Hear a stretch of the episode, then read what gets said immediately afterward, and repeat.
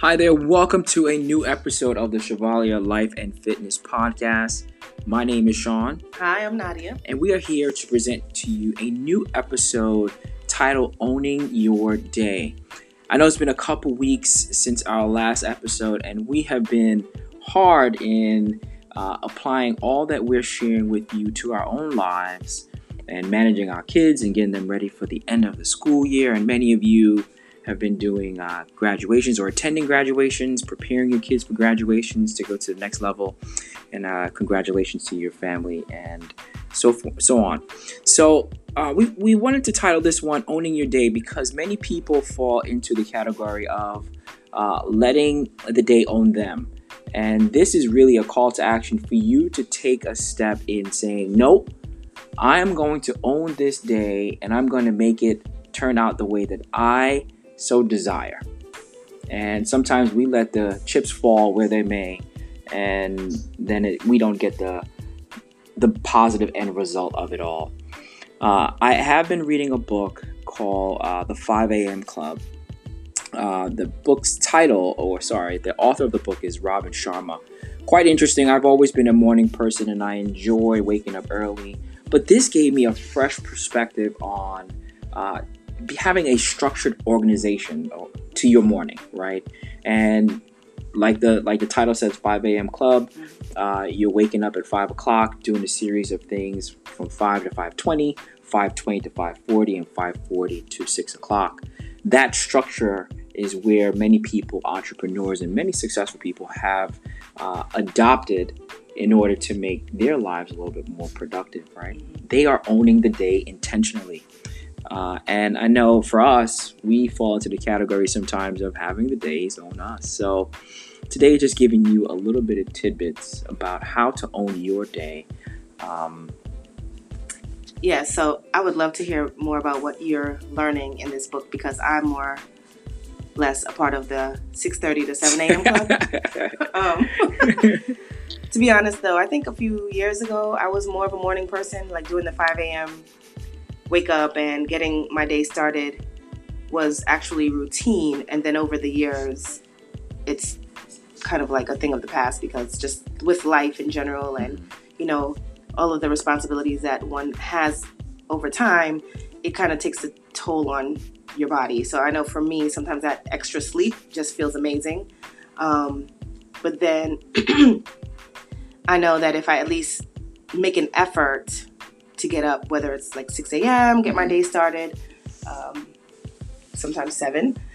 It's, it, I feel like I've at least accomplished something, but I'm interested in learning more about what you're what you're learning in this book. So the philosophy behind this book and really just owning the morning or your day is really setting some goals. And this may be more of a, on a macro level of you saying you want to do something, right? And this is your action plan, your daily action plan to say, I'm going to wake up in the morning, I'm going to forecast what I want for the day, I'm going to meditate about it, I'm going to really uh, embody the thought, uh, the goal of reaching this, whatever goal it is for the day, and following through with it, right? And sometimes we just get up in the morning and we're, we're hustling and bustling. Breakfast, go, kids, autopilot. autopilot. And next thing you know, we get home, we're exhausted. And we said we were going to go to the gym at 7.30. That never happens because you're tired. And then you say, well, tomorrow's a new day. Well, tomorrow will just be a repetition of today, right? So the philosophy is getting up, writing down what you're supposed to do, mentally thinking about it, and implementing and implementing it. And um, I do believe, you know, if you wake up in the morning and you can get your workout in, it sets the stage to have a great attitude. Uh, it releases stress. Uh, manages your cortisol levels. Yeah. Uh, you feel absolutely amazing, and that's what it is. It's about. It's about managing the day and feeling good about the day. And sometimes you getting your your sweat on yeah. is a good catalyst for saying, "Okay, I did this now the rest of the day will uh, fall in the way that I want it to.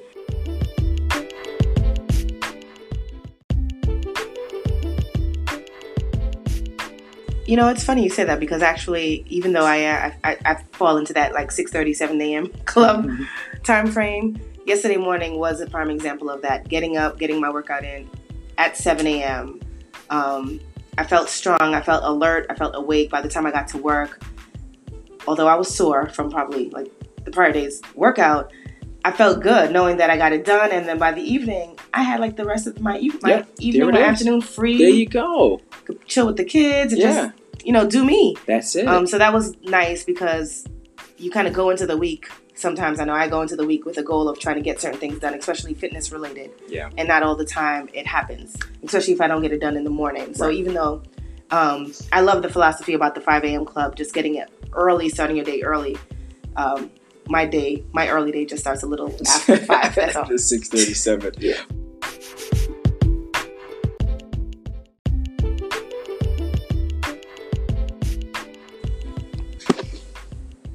So we are uh, a part of this new mindset of you know staying up late at 8 9 10 o'clock and maybe 11 12 and we can't rest Well, to be honest with you, sometimes by the time the kids get to bed, you're like, you mean in general, someone, you know, just in general, you're just like, now is my time. And then Yeah. maybe 9 30, 10 Yeah. o'clock. And that's when you're like, ready to sit back, yeah relax, and just enjoy the night. Mind you, you know, you have work the next morning, but you still want that me time. yeah but that me time does come uh, at a price right Mhm. so you know for for you guys that are listening to this one of the things that you can set for yourself is setting a bedtime. I know you don't want to have any restrictions and you don't want a, an alarm to say it's time for you to go to bed or cut your fun short. But you have to now do something a little bit different you know and you get a little bit more extra time when you wake up at five o'clock now between five o'clock and seven o'clock you're getting certain things done that you would typically do from seven to nine or six to eight right in, in the in the evening. Mhm. so now you're doing it on the beginning of the day front loading it so that you can get it out the way. And when you come home you have time to spend time with the kids you can cook you can relax and maybe get the kids to bed earlier or do some of the tasks a little bit earlier so that when it's time for you to go to bed the alarm clock goes off at 9.30 9.45 Right. you're like, you know what? I did everything that I said I was gonna do. Now I don't feel bad, so I'm gonna go to bed. And then all of a sudden, that alarm clock wakes up at five o'clock, and you're like, I feel good because you got to bed at a decent time. So it's changing your mindset. Uh, and you know, some of you 6:30, 7 o'clock, uh, may, maybe trying it uh, for a couple days and seeing how you feel. Yeah. uh, write down some feedback about how your body has responded to waking up at five o'clock. And from there you know you can say okay i want to extend this trial period to 21 days 30 days. And then all of a sudden you build a habit and you're like i feel more productive. I feel alive. I'm attacking the day. I'm going to try it. I hope so i'm going well you're going to have to update everybody on our next podcast about how uh, you have shifted your day and how it, it How it made me you. feel. Yeah, absolutely. So for you guys out there listening, I hope this is beneficial for you. Own your day. Don't let the day own you. And I guarantee you will feel more productive, you'll feel more alive, and you will give an energized uh, version of you to the world because you feel good. All right. So thanks again for listening. Thank you for your patience. Thank you for your support and listening to our podcast. Give us some feedback. I love we love the feedback. If you're using the Anchor app, you can leave us a voicemail message. We can answer some of your questions and in real time. especially if you're a part of the 630 club like I am. Ah, six thirty-seven, five o'clock at five five a.m. clubbers. Uh, leave some feedback. Let us know how your your day goes, and we would love to include that in our next uh, update. All right, until our next episode. This is Sean, Nadia, and we look forward to speaking to you soon. Take care. bye.